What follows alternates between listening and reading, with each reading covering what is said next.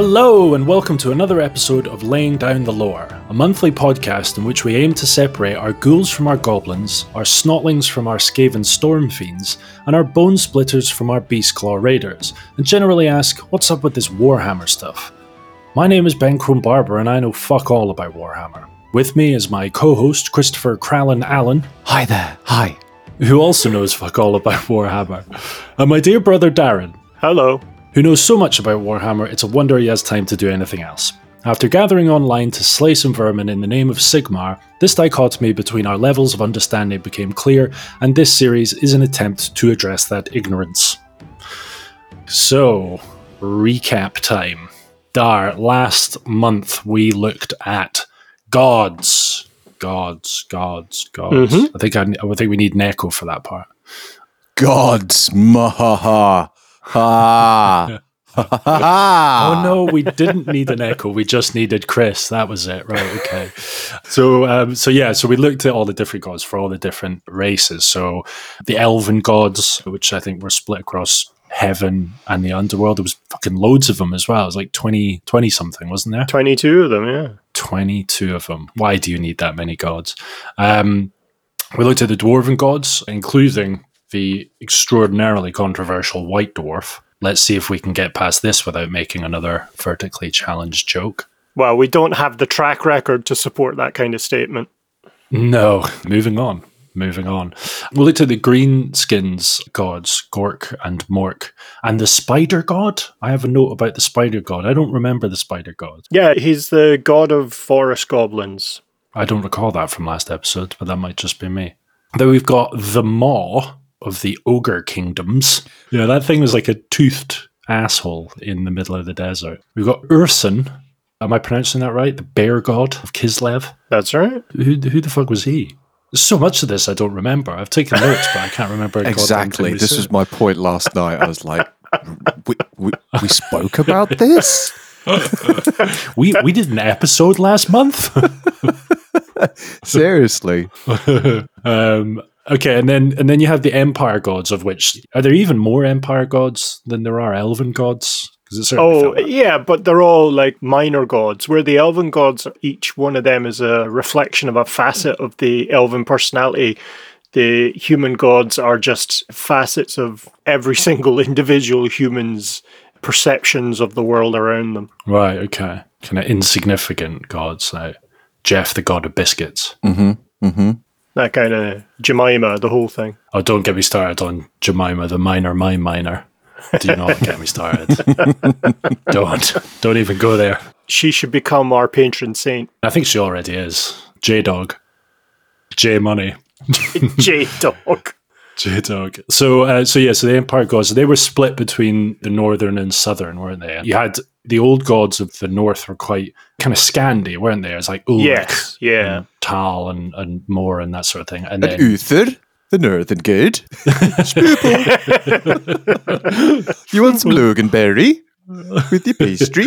I don't know. That's how they talk. No, I don't think it is, Chris, but that's fine. and then the southern, the classic gods, which were more kind of Greek myth, weren't they? Mediterranean. Yeah. Greco Roman style gods. Yeah. I think it's safe to say that I learned something last month. You I mean, I don't really know. did. I did. I mean, I wrote stuff down. I'm not sure if that counts as learning, but You missed the Um, one topic which we did cover that I do remember because it was my favourite, the Stromfels. Ben, who do the Stromfels represent? is it uh, Sharknado? Sharks and Yes, yes. right. How could we Yes! forget? How could I forget those sharks and storms? What a combination! A combination as old as time. Like strawberries and cream. strawberries and cream. uh, right, so um, I think that was pretty much it, wasn't it? It was it was mainly gods, a lot of gods. Did Ben pass the test? Uh, for this, yes. That's not a. Conf- I'll give him a solid six and a half out of ten. I'll give him a solid six and a half. Partial credit. I mean, he does have a shipwreck of a life, but in this, he's doing quite well. Mate, it's all about the small wins. It is all about the small wins. I'll take it. I will. I mean, I, I'm re- I'm really trying to impart pure condescending encouragement. well, all I'm hearing is encouragement. Yeah, he did as well as he could. Patting on the head. Right, moving on, you bastards. What is the crack this month, Dar? What What's- journey are we going on?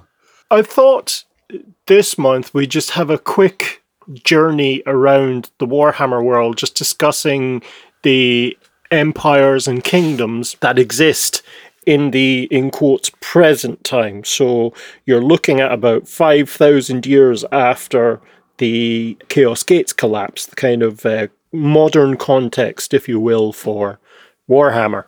This is present day Warhammer. Yeah, in quotes. Okay. Cool. Which ironically was back in the day. Okay. 5,000 years after the polar gates were destroyed by the old ones? Oh, no, they just- Chris. Wait, what? Okay. All right. All right. Come all on. right. Come on. by, Chris. they were destroyed by the new ones. Oh, fucking hell. all right, Ben, you're back in the game. Ben takes pole position by default once again. okay. I mean, I could keep going, but we'll, we'll be here all fucking day. Yeah. so- yeah. yeah. No one knows how they were destroyed, but the most likely culprits are the Chaos Gods. Chris knew that. I can see it in his face. So there's this uh, kind of ongoing who done it in the World of Warcraft theme going on, like who the heck destroyed those polar gates, kind of thing. and maybe one day we'll know when they run out of stories. Warhammer is essentially just a massive game of Cluedo. Yeah, or a soap opera. A Warhammer Guess Who game. Can you only see the top of the character's head? It's a dwarf. Hey, does it have lobster arms and six titties? It's a weird pantheon demonic thing. no, actually, Chris, it's your mum. Chris, don't speak about your mum like that. Sorry, mum. Do we need a map, Darren? Do we need Uh, he's a going to paint this map into our minds with the power of words. words. The power of words. Yeah, I suppose that might be helpful to anyone who doesn't have a book open in front of them. Yeah. Hold on, fuck everyone else. It's helpful for me. I want to. I want to know what you're talking about. Sorry, everyone else. I didn't mean to say that. Love you. Yeah, what we'll do is we'll include a, a, a world map in the show notes, but bear in mind that it's pretty much just our world with a kind of thin veneer of fantasy over the top. Hmm. So the continents are where you would expect them to be. So let's leap straight in and we'll start with the Empire or the Empire of Man, as they arrogantly call themselves. The center of the old world, which is Europe or analogous with Europe in our own. So it was formed by the alliance of 12 tribes under the leadership of Sigmar, who eventually became the patron god of the empire some two and a half thousand years before present day. First question 12 tribes of humans. That's, that's not a question, Chris. That's just more of a statement. 12 tribes of bearded people. Okay. So they're currently under the leadership of the emperor, whose name is spectacularly Karl Franz. Carl. Carl. Emperor Karl. They ran out of steam after they uh, uh, designed the demons back in episode two. it's like, oh man, I after the six-titted, lobster-handed woman, I am spent. Let's just go with Carl. Jeff was suspended for a month, and they just yeah they ran out of steam, didn't they? They were like, Yeah. Carl will do. I bet it was Carl who designed Carl. yeah, I know what we should call the leader of all men. Me. Carl, that's fucking brilliant. You're getting a corner office immediately. and it's got nothing to do with the fact that Carl is the son of the owner of the Warhammer franchise. Give that man a raise. Carl, I like your thing. I can see big things for you, Carl. And his followers shall be called the Carlitos. No. the Carl Knights. Carlit. So Sigmar was a real person. Sigmar was a, a, a human, yes, who through his great deeds eventually became a demigod and transubstantiated directly into godhood as his body was never found. He simply walked out of what became Altdorf, which is the capital of the empire, and disappeared, never to be found apart from dreams and prayers and the occasional intervention. What the fuck?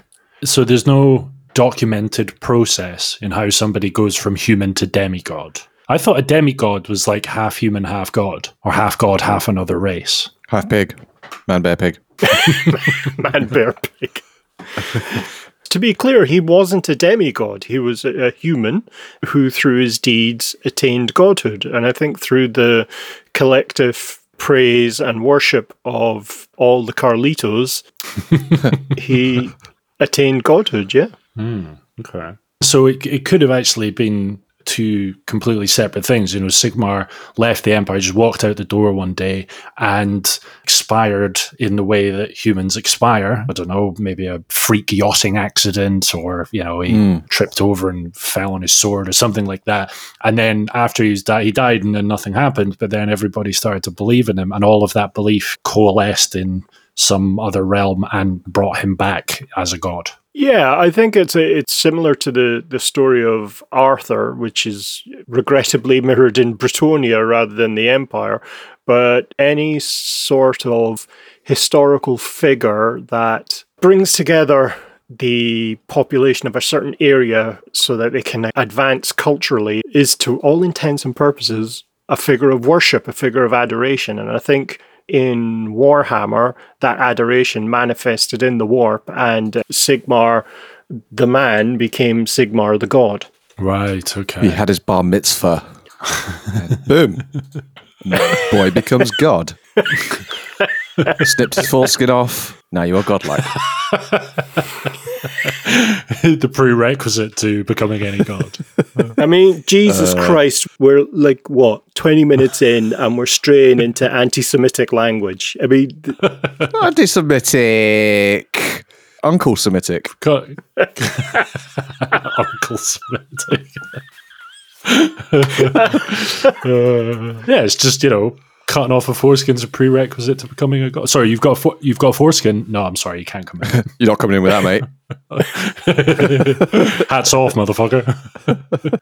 So the empire is divided into 12 provinces, and each province is led by an elector count.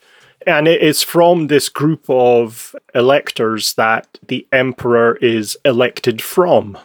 But for the vast majority of recent history in Warhammer, they've all come from the Grand Principality of Reikland, which is seen as the the good and the great of the Empire.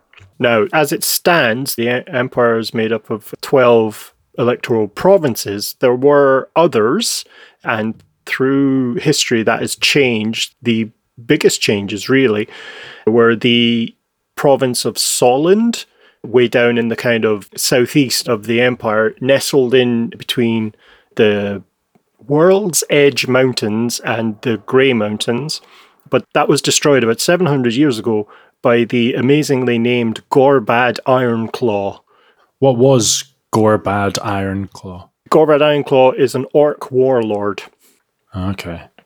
Those pesky orcs did they wipe the Solons out, or did they kind of become nomadic, or just go, we'll move over here now? Well, I mean, they massacred the populace, and effectively the province was destroyed in a kind of infrastructural way. Mm-hmm. Eventually, it was absorbed into the barony of Wissenland, which expanded and took over the Solons areas and now it's a historical footnote.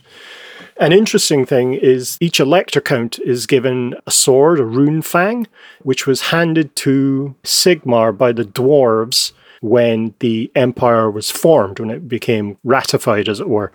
And the rune fang of Solland is missing, and in fact, it is almost welded, bolted to the shield of Gorbad Ironclaw and the descendants that came after him.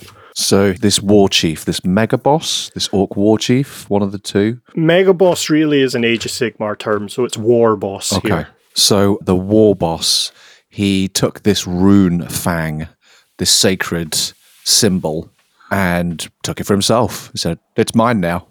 Yeah. And that's ever since become part of the Iron Claws branding now. Yes, exactly right. And I think as the ultimate disc, they don't use it as a weapon. It's mounted on a shield.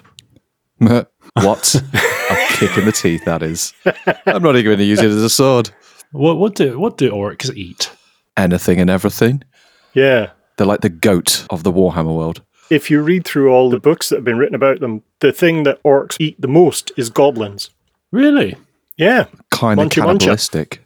The Bone Splitter clan, they like to hunt and conquer big beasts and then drink the, the bone marrow out of their bones, don't they? To try and absorb their power. Absolutely. But again, that's an Age of Sigmar thing. The progenitors of the bone splitters were the savage orcs. Okay. Very much the kind of war paint, wooden tattoos, uh, feathers, and big flint axes. Got it. Yeah, are they are they kind of a little bit more unruly and unorganized compared to the other orc tribes then? in the rules, they start battles in a state of frenzy. So they allow themselves to either be bitten by snakes or spiders to get the venom in, and the venom gives a psychoactive effect, and they go absolutely mental. That's what Chris does at the start of each podcast recording, isn't it? That's why you know Right, and then I slowly come down into a whirlwind of depression. A whirlwind of depression. I'm coming down. Give me another spider. Bring that spider over here. Stick it in my ass. I think I, I think I got space in my butt.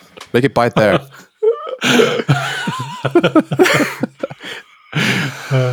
The the other areas of note are the Mootland, which is in the kind of eastern side of the empire, nestled between Stirland and Averland.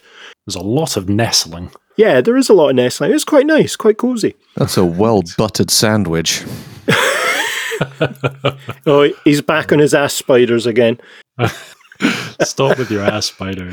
The funny thing is, right, they weren't actually intended to be taken up the ass originally. they were just meant to be digested normally, but I found this new crazy way of ingesting their venom. And boy, oh boy. Anyway, sorry. I imagine if you keep talking like this, Chris, we're probably going to get approached by the manufacturers of ass spiders to uh, do a sponsorship ad. You're the kind of face we want on our branding, Kralin. Those bloodshot eyes. ass spiders, I'll do it for free. Yeah, it's not your face they're interested in.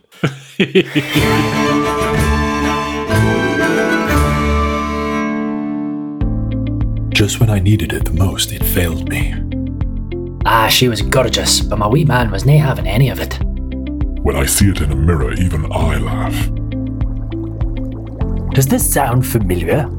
Is your performance getting you down? Is your pleasure pump more of a knob goblin than a clam hammer? Well, don't worry, you're not alone. We hear this all the time. Hello, my name is Rafkin Betterbang, and here at Betterbang Magical Enhancements, we specialize in putting the boom back in your womb room. With our patented oils, potions, and tinctures, we'll transform your nurgling into King Dong in a matter of weeks. If longevity is a thorn in your side, look no further than our tried and tested service. We give your tallywhacker the stamina it needs and imbued with the power of metal and beast by harnessing the winds of Ghur and Chamon. Turn your little rumpled foreskin into the heat seeking moisture missile it was destined to be. Better Bang Magical Enhancements. Come get some.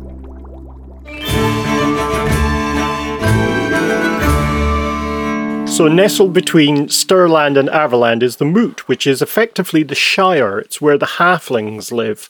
So, if you can imagine somewhere between 15th and 17th century Germanic halflings, I want to use the word waddle, waddling around the Shire.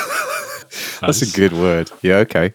So, unfortunately for the halflings of the Moot land, they are themselves nestled under the left buttock of Sylvania, which was originally an electoral province. But then it was taken over.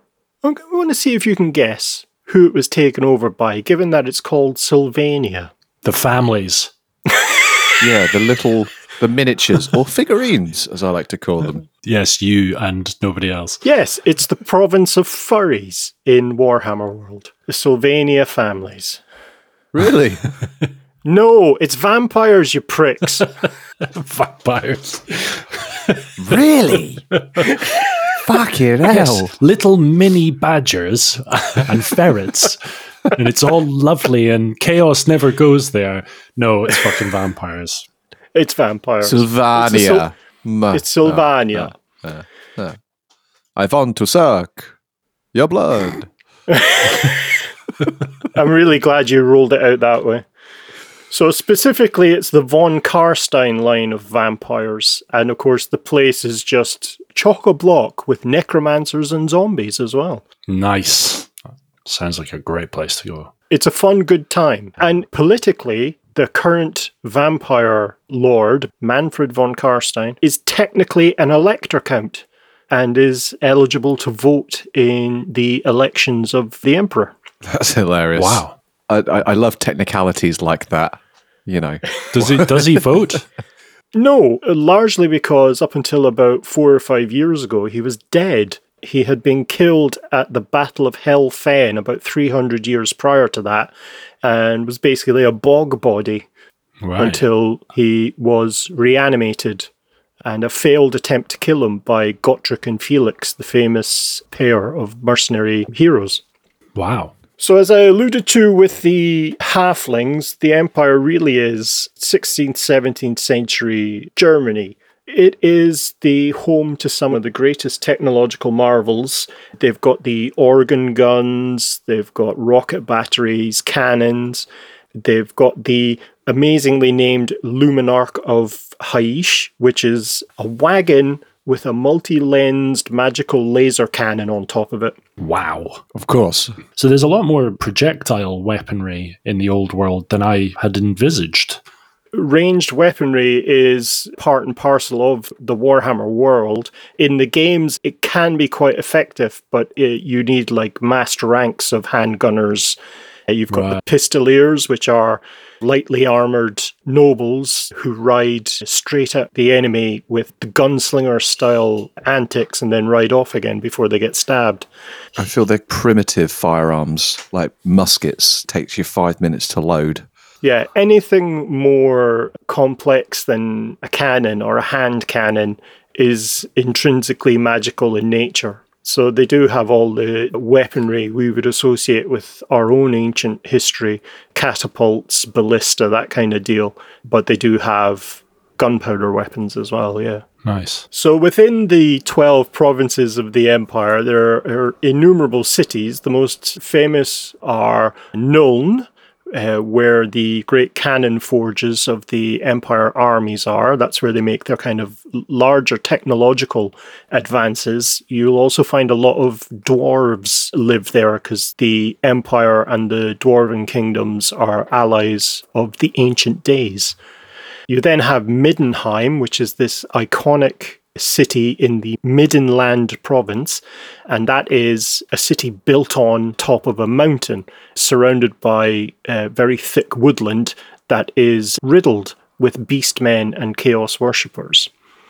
You've got Talabheim, which is in the easily pronounceable Talabecland, and that is a city that was built inside the crater of a comet hit.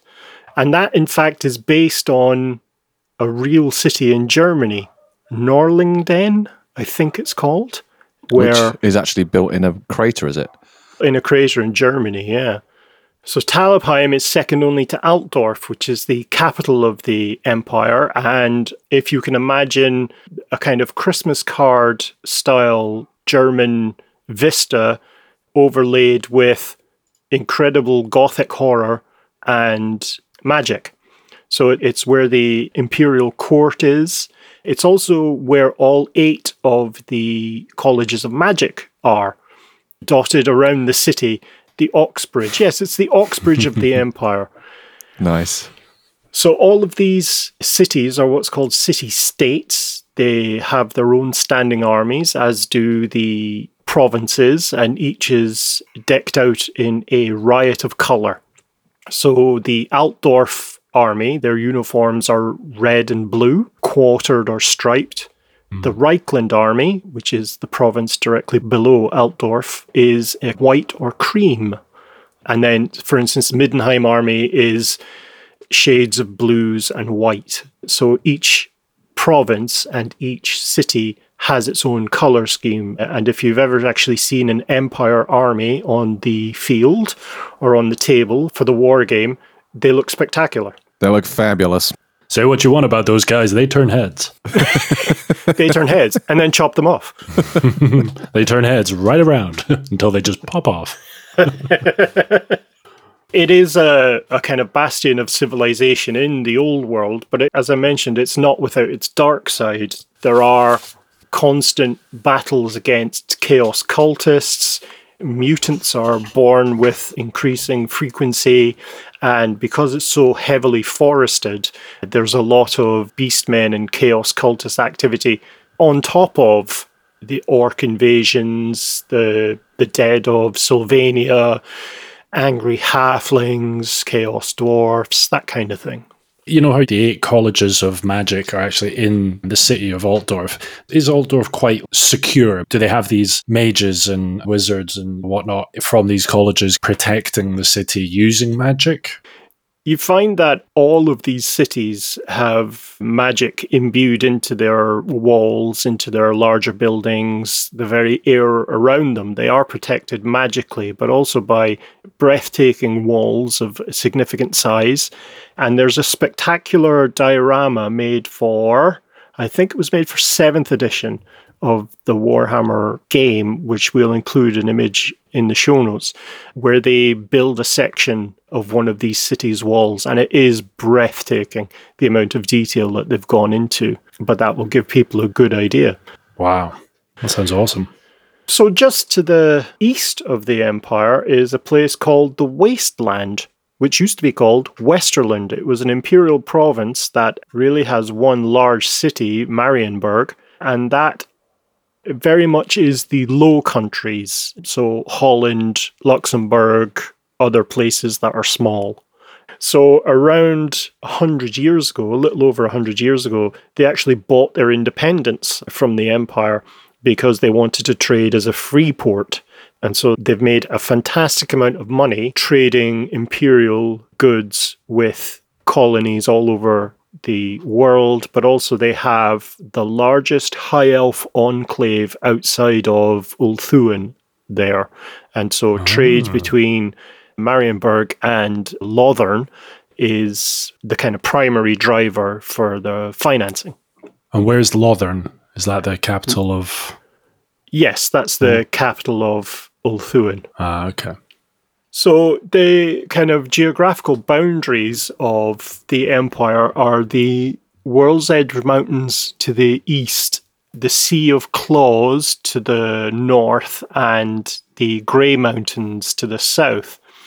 Butting the wasteland and the Southern Empire is the chivalrous nation of Bretonnia. And that's a feudal kingdom of knights, very much in the vein of the Arthurian legends of Britain. Nice. It is a nation of dichotomies, split between a very small amount of nobles who hold all the rights, all the power, and all the land, and peasants and serfs who are little more than slaves to their masters. As I said, it is a nation of knights, so you start your journey to knighthood becoming an errant knight who's expected to just fight all the time and learn. You then become a questing knight, so you go off seeking the Lady of the Lake, who is their patron god. Uh, and once you find their patron god, you become a Grail Knight, who are these heroic warriors imbued with power, strength, and confidence to face down armies single handedly. So, in terms of styling, then, the Empire is 16th, 17th century, whereas Bretonnia is more like medieval. Yeah, I'd go for that. Yeah, early medieval. Yeah. very much a noble cavalry driven country. So you're thinking around the kind of French at the Battle of Agincourt, that kind of deal. Oh, okay, cool. So, like the knights and stuff, we would envisage the knights of the Crusades, the Holy Crusades. More like the Holy Grail. Yeah, like the kind of squared off helmets with the the visors that are like just slits and stuff. Uh, yeah, I mean, if you've seen Monty Python and the Holy Grail, it's those kinds of knights, but with horses, not guys with coconuts. Uh, how do you know he's a king? Well, he's not covered in shit. Congratulations, you've just written the opening paragraph of the next Warhammer Armies Bretonnia book. Uh, excellent. Rule one. Get coconuts. So it's yeah, as I say, ruled by knights and ruled out of the various cities that you found dotted around there. Does that make them a militant state or a democracy? Or are they just like a democracy, but they've just got a very substantial military presence? Yeah, I think that would be a safe bet. It's just a feudal empire, as Ben said. It's the medieval feudal ideals with knights obsessed with honor and glory. But it's Yeah. essentially a bunch of kingdoms that are ruled by individual monarchs, and then they mm-hmm. have their knights. Is that is that how you mean? Well, I'd say there's one monarch, the king, and then under them they have the dukes. And the backing singers. So, very much in a similar vein to the empire, Bretonnia is made up of 13 dukedom with names that are all too familiar, like Carcassonne, Couronne, Lyonesse, Paravon, and also the amazing, one would almost say stellar, Artois. Um, well, that was a joke that fell in its arse. Nice. like it. Wait for laughter. Two, three. Anyway, rethink writing career. so rather than elector counts, they've got dukes in these dukedoms. And so these guys have no authority outside unless bestowed upon them by the king. And their whole purpose in life seems to be to serve the king and through him the Lady of the Lake, who is the spirit of Bretonnia, as we discussed last month. Is that the bitch in the pond? man, she wet. bitch, you damp. You moist. You need to dry yourself off. Yeah, it should be noted that women play the stereotypical damsel in distress kind of role, unless they are in fact a damsel who are the priestesses of the Lady of the Lake and uh, the magic users, really the only magic users in Bretonnia. I was going to say, is that kind of generally the role of females in the whole Warhammer setting? Because, like, I mean, what we've discussed so far, like, a lot of dudes, a lot of dudes. Sausage fest. Yeah, I mean, given that it's based on 16th and 17th century Europe, females play the role within the Warhammer world up until recently that one would regrettably expect them to play. With recent rewrites, and especially I think noted in the fourth edition of the fantasy role playing game, there's very much a kind of gender equality and cultural equality across the Warhammer setting. Just going back to the Empire, you've got female witch hunters, female mages, the elector count of Nuln, whose name I think was Emmanuelle, was a woman. So, as originally written, yes, a complete sausage fest. But no, it's now making a lot more progress Right, and a lot more sense in the fantasy setting. Is it a lot more balanced in the Age of Sigmar? Because that's obviously kind of in terms of the timeline a little bit further down the line. Because I know in 40k, for instance, there are a lot more female characters, aren't there? You've got like the Silent Sisterhood, there are female Inquisitors, as far as I understand, or I might be wrong. Is that right? uh, there are female inquisitors. I think in 40k, with one or two exceptions, the character's gender is largely irrelevant because the Imperium of Man is so monolithic that it doesn't care really about individuality. It just grinds you under a kind of A single cause. Yeah, under an oppressive bureaucracy. The exceptions hmm. to that are the Silent Sisterhood, where you not only have to be female, but you also have to be an anathema. You have to have no soul. Yeah, was that a pariah? Yeah, as we discussed a few episodes ago. The Sisters of Battle, or the Adepta Sororitas, they are the battle nuns of the Imperium of Man. Just going at you with like rulers. Gonna slap you across the knuckles. And then the only oh. other gendered faction within the Imperium are the Space Marines, who are all male. So I guess it's more the Warhammer Fantasy and Age of Sigmar IPs are staying true to their, as you say, analogous historical references. Yeah. Right. Did you want me to be effusive? Yes, absolutely, Ben. You've hit that right on the head. Well done, Ben. I'll be honest with you guys, that's the part that's making me cut. The uncomfortable silence that went before that, that's not, I will be cutting that out. And in fact, I may even put some canned laughter in there as well. This episode of Laying Down the Law was filmed in front of a live studio audience. Just two people. So moving on, so nestled between Bretonnia and the Grey Mountains is the mysterious realm of the Asrai, the Wood Elves, known as Loren Forest. Uh, and if you recall, those are the elves who refused to return to Ulthuan after the amazingly named War of the Beard. War of the Beard. Genuinely love that. Yeah, and that was their cataclysmic war with the dwarves. So named because a dwarven ambassador offended the elven nobility, and as a punishment, they shaved the dwarf's beard off. And if you know anything about dwarves, you don't do that. Okay. And that was the Archduke Franz Ferdinand of the War of the Beard.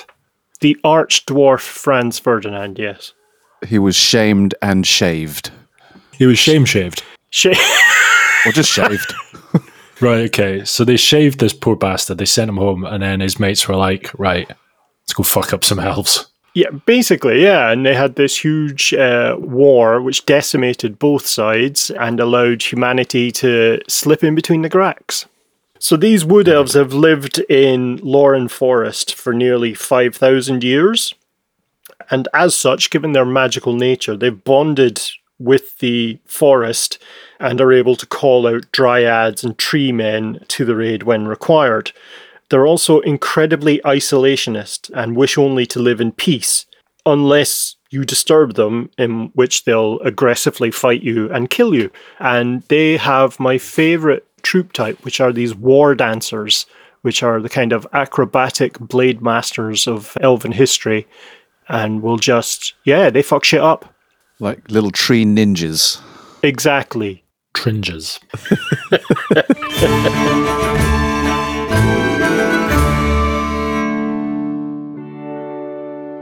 The first time I tried ass spiders, not only did I like it, I loved it.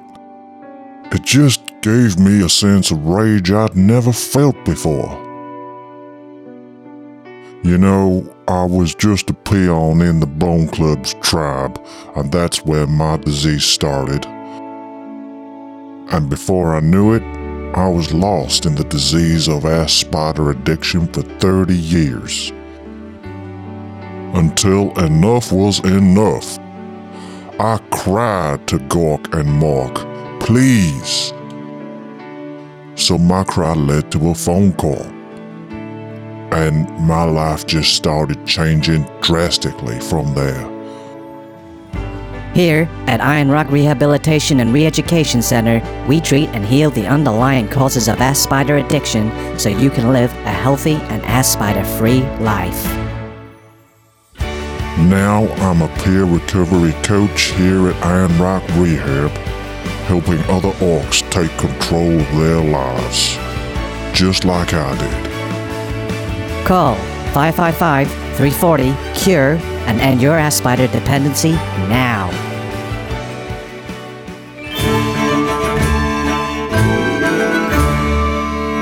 Loren Forest itself began as this kind of virginal, untouched woodland, but over time it's become slightly corrupted. So there's this big section of Loren Forest called the Witchwood or the Wildwood, which is a dangerous place to go. So if you can imagine all the dark fairy tales in our own world about woods and dark forest, it very much encapsulate that kind of idea. Right. You just don't go there. Uh-uh. And the wood elves being kind of isolationist, if you were to stumble into the wood by mistake, would they like go, dude, you're not allowed here, leave? Or would they just kill you? I think more often than not, they just kill you, but I think it, it can occasionally depend on what you do once you're there. The boundary of the forest isn't the tree line, it is, in fact, a few hundred yards in front of that, and they have marker stones set. So if you cross into that, you're in the realm of the wood elves. Right. So if you take any action seen as aggressive, if you try and chop down a tree, if you draw a blade against some attack, whether it's real or not, they'll treat you as a, a hostile and just As you'll be riddled with arrows. Wow. I know those markers, are they magic in nature? Like, do the wood elves know as soon as somebody crosses them? Or are they more there to signify to any person coming in, you are now on our patch, bitch? Welcome to the realm of the wood elves. Please keep your sword sheathed and your arrows in your quiver, or be fucked up.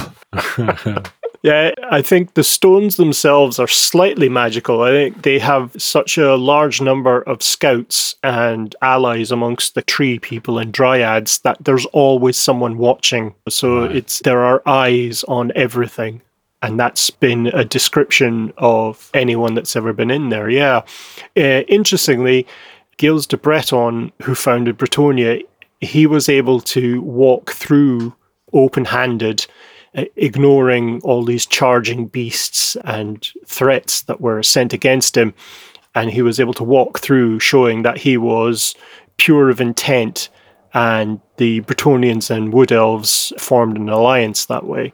But he was the last of several hundred knights that had been sent in over the years, none of which had returned except him. So their pact exists to today or to modern times in the Warhammer world. Yes, Nice. And so would you often see them fighting together tabletop? Not really. I think in earlier editions it was more viable. In later editions, it was really an army was what was able to be encapsulated in one book. So you had a Bretonnian army book, a Wood Elf army book, and really it's your own house rules for alliances in that system. Nice. So, south of Bretonnia, we find Estalia and Tilea, which represent Spain and Italy, respectively. And again, you're looking at late medieval through to Renaissance period culture from Spain and Italy. I think we mentioned last month they are Greco Roman gods with a kind of Renaissance veneer. It's also the site of mercenary companies. So, the most significant number of mercenaries come from Tilea. So both countries are populated by passionate people who are very quick to take events. Estalia, they're in a constant state of war with Araby, which is analogous again with the Arabian Peninsula. And so there's constant crusading against the Arabian people. Tilea then is a collection of city states, very much focused on trade and will sell things to almost anyone and swindle almost anyone. They're very flamboyant, again, quick to take offense, and Tilea really is the home of the dogs of war, these mercenary companies that hire out to anyone who can afford them. And they've got some spectacular names, like you've got the Marksmen of Miragliano, the Birdmen of Catrazza, and if you've ever seen the models for these, or I encourage you to go and look at the models for these, because they are spectacularly ridiculous. These are hmm. effectively crossbow men in upside down bicycles with wings. what the Fuck. Sounds mental. I imagine they have like grand entrances. We are the marksmen of Bring. Dancing in. Yeah. Okay, so between Estalia and Tilea is an area of land called the Zombie Swamps. Guess what's found there? Badgers. Happy things. No, Skaven. Oh, really? It's the home of the Chaos Ratmen. It's the home of the Skaven and their warren city of Skavenblight. Oh, Ben's ears just pricked up. Go on. This is between Cilia and Tilea, Estalia and Tilea. sandwiched between them. It's like the gooch of the area. How fucking dare you? Dude, I think that's quite flattering for the nation of rats. Probably. they love a bit of perineum. Yeah. to be fair, Skavenblight is the main entrance to the Skaven Under Empire. There is something quite assholic about it. Assholic. Assholic. Not assholic. Assholic. Assholic. It Sounds like somebody who just cannot stop drinking assholes. Hi, I'm Krallen, and I'm an assholic. It's an assholic. It's where you can't stop using spiders. it sure is. So from Skavenblight, you can get to anywhere in the Warhammer world, any continent at all, because they've got tunnels and warrens all over the world. And where you find any major settlement, there'll be an under settlement. So it's where the Under Empire is ruled from and where the dreaded Council of 13 assemble around the enormous warpstone pillar that has all their rules. And where's that? That's in Skavenblight. That's in Skavenblight, right? Which is under the zombie swamps. Yes, most of Skavenblight is underground, but the original settlement where the Skaven, in fact, were created still exists above ground, although it's in rodent based ruinage. That's like the Right, tip of the iceberg, but then you go under to the, the main event. Is that right? Yes, very much a warren, a massive warren. It's also where the Grey Seers scheme and Clan Skryre construct their kind of warpstone powered machinery, like the warp fire thrower that we've all enjoyed in Vermintide. Mm, okay. So, to the west of Tilea and running up the south of the empire lies the Border Princes, which is a collection of small principalities and city states regularly invaded by beastmen and greenskins and the undead. So, it, it really serves as a buffer between the empire, which is north over the Black Mountains, but it's always well supported by the empire, either through direct intervention, through armies on the march, or paid mercenaries hired from Estalia and Tilea. So the principalities they take a big beating, but they get support from the other human empires. Yes, because it's seen as this very important bottleneck between the uh, kingdoms of men and the empires of greenskins. Must be a shit place to live. Like, is it analogous with the kind of Soviet buffer zone? Ex Yugoslav. Yeah, Yeah. that kind of area. Yeah. Okay. And I like how they've got this NATO style body that come and save their asses. I bet ass spiders are rife in those principalities. Because, like, what else are you going to do? Do you know what I mean? You don't want to deal with the reality of your position. Just going to get high. Just get high, man. So, north of the border princes, but east of the empire, run the World's Edge Mountain, and that's home to the Karaz Ankor, the empire of the dwarves, the great dwarven holes, housing ancient clans, rune masters, the forges and mines uh, of really quite gargantuan size. So, very much the Lonely Mountain, Mines of Moria kind of deal, half of which are still populated by dwarves. The other half have fallen to either goblins, night goblins, orcs, or skaven. And there are some quite well written stories about the horror of tunnel fighting against an endless horde of ratmen that eventually win. So that should make you happy, Ben. I have mixed feelings about it. I'll be honest. Um, it, it sounds it sounds like a shit way to go. Kind of reminiscent of like the tunnel fighting in World War One, which just sounded horrendous. You know, it's inevitable that because the dwarves predominantly live underground, don't they? They do. I mean, they do have a couple of notable exceptions. There are forces that patrol the mountains around the entrances, and those are primarily the rangers. And then you've got actual dwarves of the sky who fly gyrocopters around tracking enemies and trying to give early warning against invasions. Right.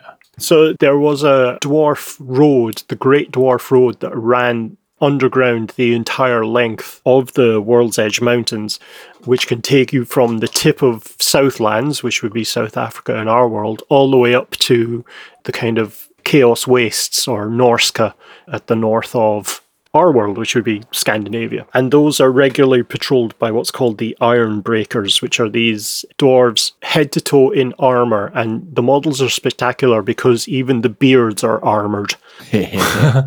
the precious beards. That's amazing. Yeah, the dwarves were always a race that I admired as well. And there's a lot of parallels in the Warhammer dwarven race as there are in a lot of the other fantasy franchises that I engage with as well. And that whole kind of underground city thing. And in a way, the Skaven, Scarven, Skaven, Skaven. Skaven. I don't care. Skaven race and their kind of underground network of things. I don't know. There's something about that subterranean kind of infrastructure and ingenuity and engineering. Are you saying that you respect my Skaven? Oh no, no, no, no, no, no, no, no, no, no, no, No. Far from it. No, I didn't think you did because you keep mispronouncing their fucking name.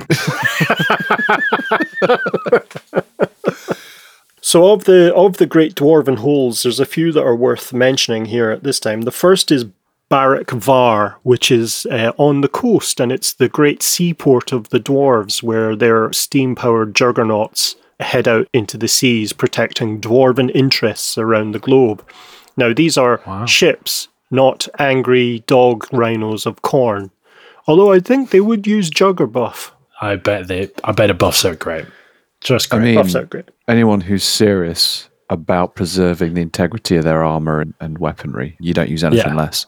no, of course. Especially with mad. the ether enriched formula. Yeah, you'd be you'd be mad to go for one of those like knockoff brands, those OEM. Like Bugger Juff. Um, Ugh. Yeah, We then have Karak Kadrin, which is the hold of the Dwarven Slayer cult. And if you recall, we mentioned that when dwarves fail something or feel a great sense of shame, they shave themselves down except for their beard and impressive mohawk, which they dye orange. They throw some blue tattoos all over themselves and try and find a glorious death fighting against trolls, giants, and monsters. Rah. right. Yeah, yeah, and their mad orange hair. That's right. And so the cult of Slayers has its home at Karak Kadrin. And there's a great bit of lore about them where the entrance to Karak Kadrin is this very thin bridge of stone across a, a huge chasm. And the Slayers, I can't recall whether it's for a laugh or as part of their initiation, will uh, bungee jump uh, using troll guts. So you have these yo-yoing lunatic dwarves along the bridges as you're trying to get across. That sounds amazing. Sounds hilarious.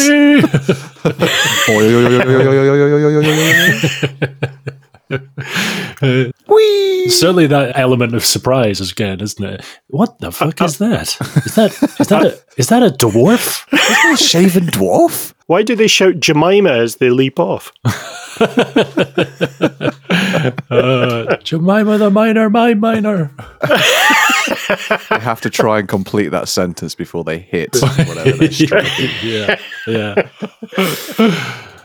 So the uh, the final the final dwarf hold worth of a mention is the capital, the Everpeak Karaz-a-Karak, which is the Gesundheit. seat of the yeah, that's the seat of High King Thorgrim Grudgebearer and his great book of grudges. He sounds like a cracking chap.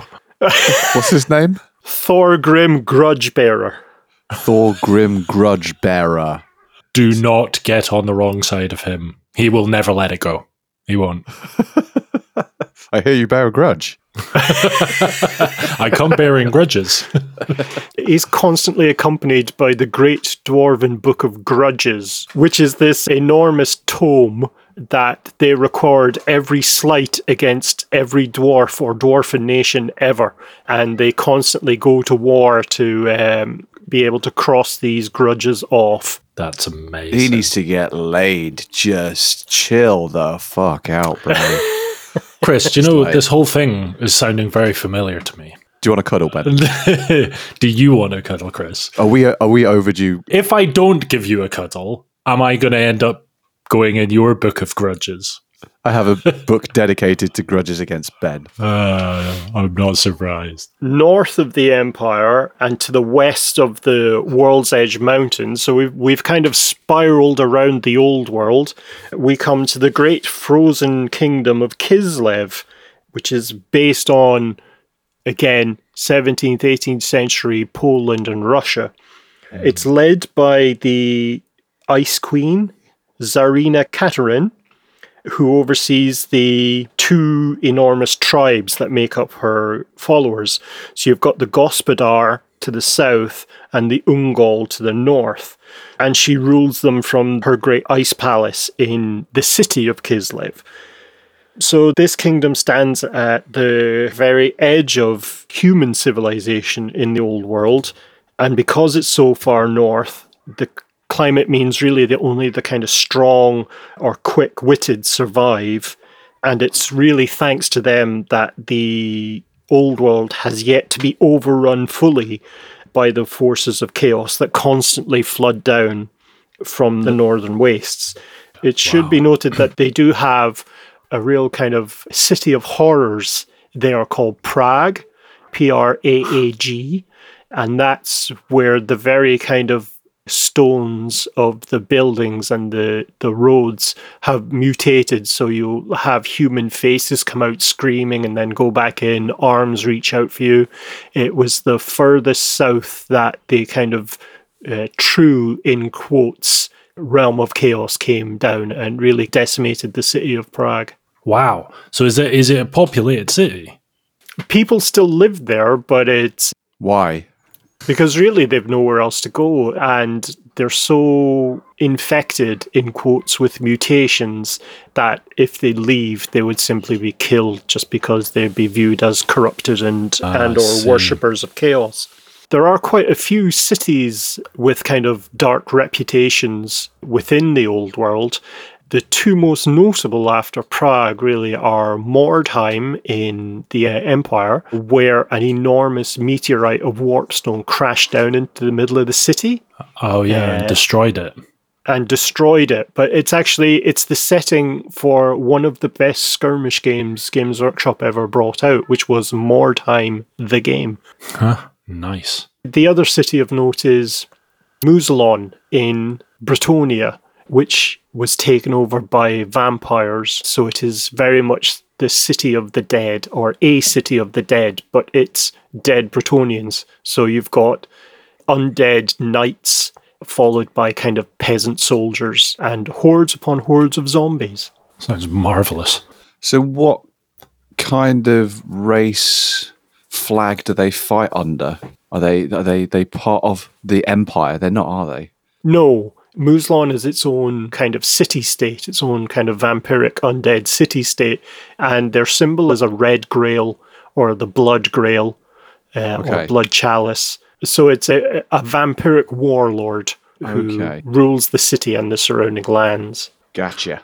I think that's that's really a summary of the kind of nations and countries of the old world. I mean, obviously that is a fraction of the information about the nations of the Warhammer world as a whole, and really only a, a very brief summary of the nations of the old world. But uh, I think perhaps we should look at covering the other nations, the non-human nations, in another episode.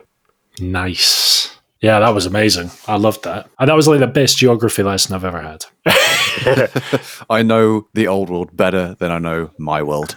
Yeah. I mean, screw my world. It's boring. Did anything leap out at you? Yes, the dwarven realms really intrigued me. Those kind of subterranean but mysterious, vast, cavernous cities. Yeah, I love that kind of vibe. Are the dwarves as much into prospecting for treasure and precious metals in Warhammer as they are in other fantasy franchises? Is that their jam? Oh yeah, one hundred percent. They are craftsmen and miners first and foremost. And so they do in the tabletop game, you can field whole regiments of dwarf miners who have got candles on their helmets and run at you with pickaxes and mattocks. Delightful. Sounds terrifying. But then they ping back on their bungee ropes. Boing. Jamina the miner. I, re- I really like the sound of Kislev. It sounds so Prussian, cold and hard, and the fact that they're like the kind of the first line of defense by the sounds of it that stop or curb the amount of, of chaos coming down into the You the might call them humans. the meat shields of the old world. Yeah. but the fact that they're ruled by just a kick ass ice queen as well, dang. That is some that's some hard living. She cold. oh, you cold. Oh, you cold. And you wet.